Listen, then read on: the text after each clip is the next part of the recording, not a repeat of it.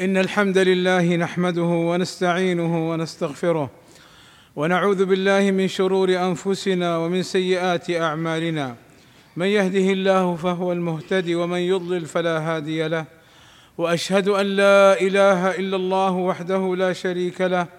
وأشهد أن محمدا عبده ورسوله. أما بعد فاتقوا الله عباد الله واعبدوه ولا تشركوا به شيئا. واتبعوا سنة نبينا محمد صلى الله عليه وسلم تفوزوا بالجنة وزيادة. يقول الله تعالى الذي خلق الموت والحياة ليبلوكم أيكم أحسن عملا وهو العزيز الغفور. فتأمل قوله تعالى أحسن عملا ولم يقل أكثر عملا. فالعبرة في العمل أن يكون حسنا. وقد تسأل يا عبد الله متى يكون العمل حسنا؟ والجواب يكون العمل حسنا إذا كان خالصا لله ومتابعا موافقا لما جاء به النبي صلى الله عليه وسلم. فالعمل إذا كان غير خالص لله لم يقبل وإذا كان غير موافق للسنة لم يقبل. فالعمل الحسن إذا كان خالصا لله وصوابا على السنة. وبهذا نعلم أن الله يحب العبادة التي شرعها في كتابه أو سنة نبيه صلى الله عليه وسلم. قال تعالى في الحديث القدسي وما تقرب إلي عبدي بمثل أداء ما افترضت عليه ولا يزال عبدي يتقرب إلي بالنوافل حتى أحبه. وتعلم أن العبادة المحدثة أو المبتدعة لا يحبها الله ولا يقبلها من فاعلها قال صلى الله عليه وسلم من عمل عملا ليس عليه أمرنا فهو رد أي مردود غير مقبول والشيطان يعمل على ترغيب الناس على فعل البدع والمحدثات في صورة التقرب إلى الله والتقرب إلى الله إنما يكون بفعل ما جاء به الرسول صلى الله عليه وسلم. قل إن كنتم تحبون الله فاتبعوني يحببكم الله ويغفر لكم ذنوبكم والله غفور رحيم. فهذه الآية الكريمة حاكمة على كل من ادعى محبة الله ولم يطبقها ويعمل بها في اتباع سنة النبي صلى الله عليه وسلم فإنه كاذب في دعواه حتى يتبع سنة النبي صلى الله عليه وسلم في جميع أقواله وأحواله. قال العلماء ليس الشأن أن تحب إنما الشأن أن تحب. عباد الله شهر شعبان جاءت فيه سنن صحيحة ثابتة ويعمل بعض الناس في شعبان عبادات محدثات مبتدعات لم يأت بها النبي صلى الله عليه وسلم. فمن السنن الصحيح الثابتة صيام شهر شعبان أكثره. فعن أسامة بن زيد رضي الله عنهما قال قلت يا رسول الله لم أرك تصوم شهرا من الشهور ما تصوم في شعبان.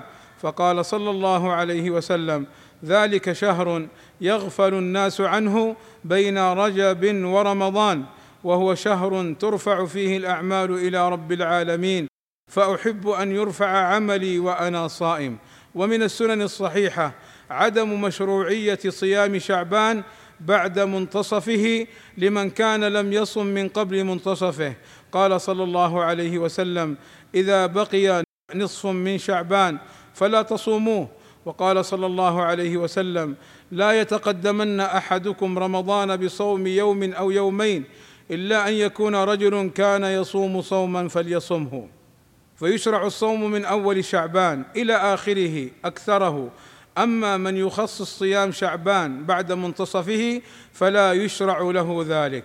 وثبت النهي عن النبي صلى الله عليه وسلم في صوم يوم الشك فعن عمار بن ياسر رضي الله عنهما قال من صام اليوم الذي يشك فيه فقد عصى أبا القاسم صلى الله عليه وسلم. ويوم الشك هو يوم الثلاثين من شعبان إذا لم يرى الهلال في ليلة بغيم ساتر أو نحوه فيجوز كونه من رمضان وكونه من شعبان. والحديث وما في معناه يدل على تحريم صومه. والله أسأل أن ينفعنا بما سمعنا وأن يجنبنا الخطأ والزلل. إنه سميع مجيب الدعاء.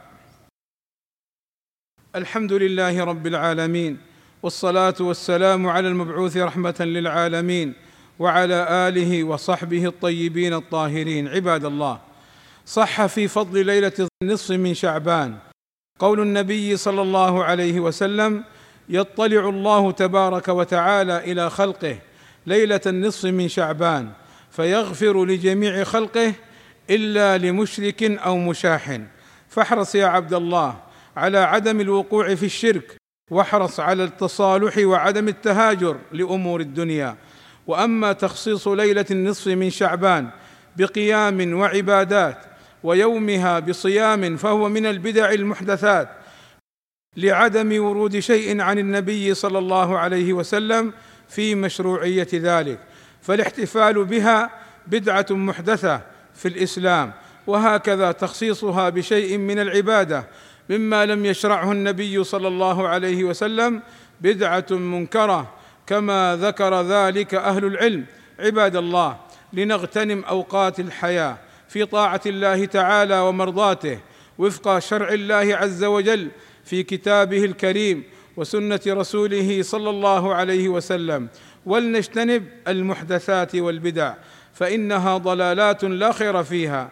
عباد الله إن الله وملائكته يصلون على النبي. يا أيها الذين آمنوا صلوا عليه وسلموا تسليما. فاللهم صل على محمد وأزواجه وذريته كما صليت على آل إبراهيم وبارك على محمد وأزواجه وذريته كما باركت على آل إبراهيم إنك حميد مجيد.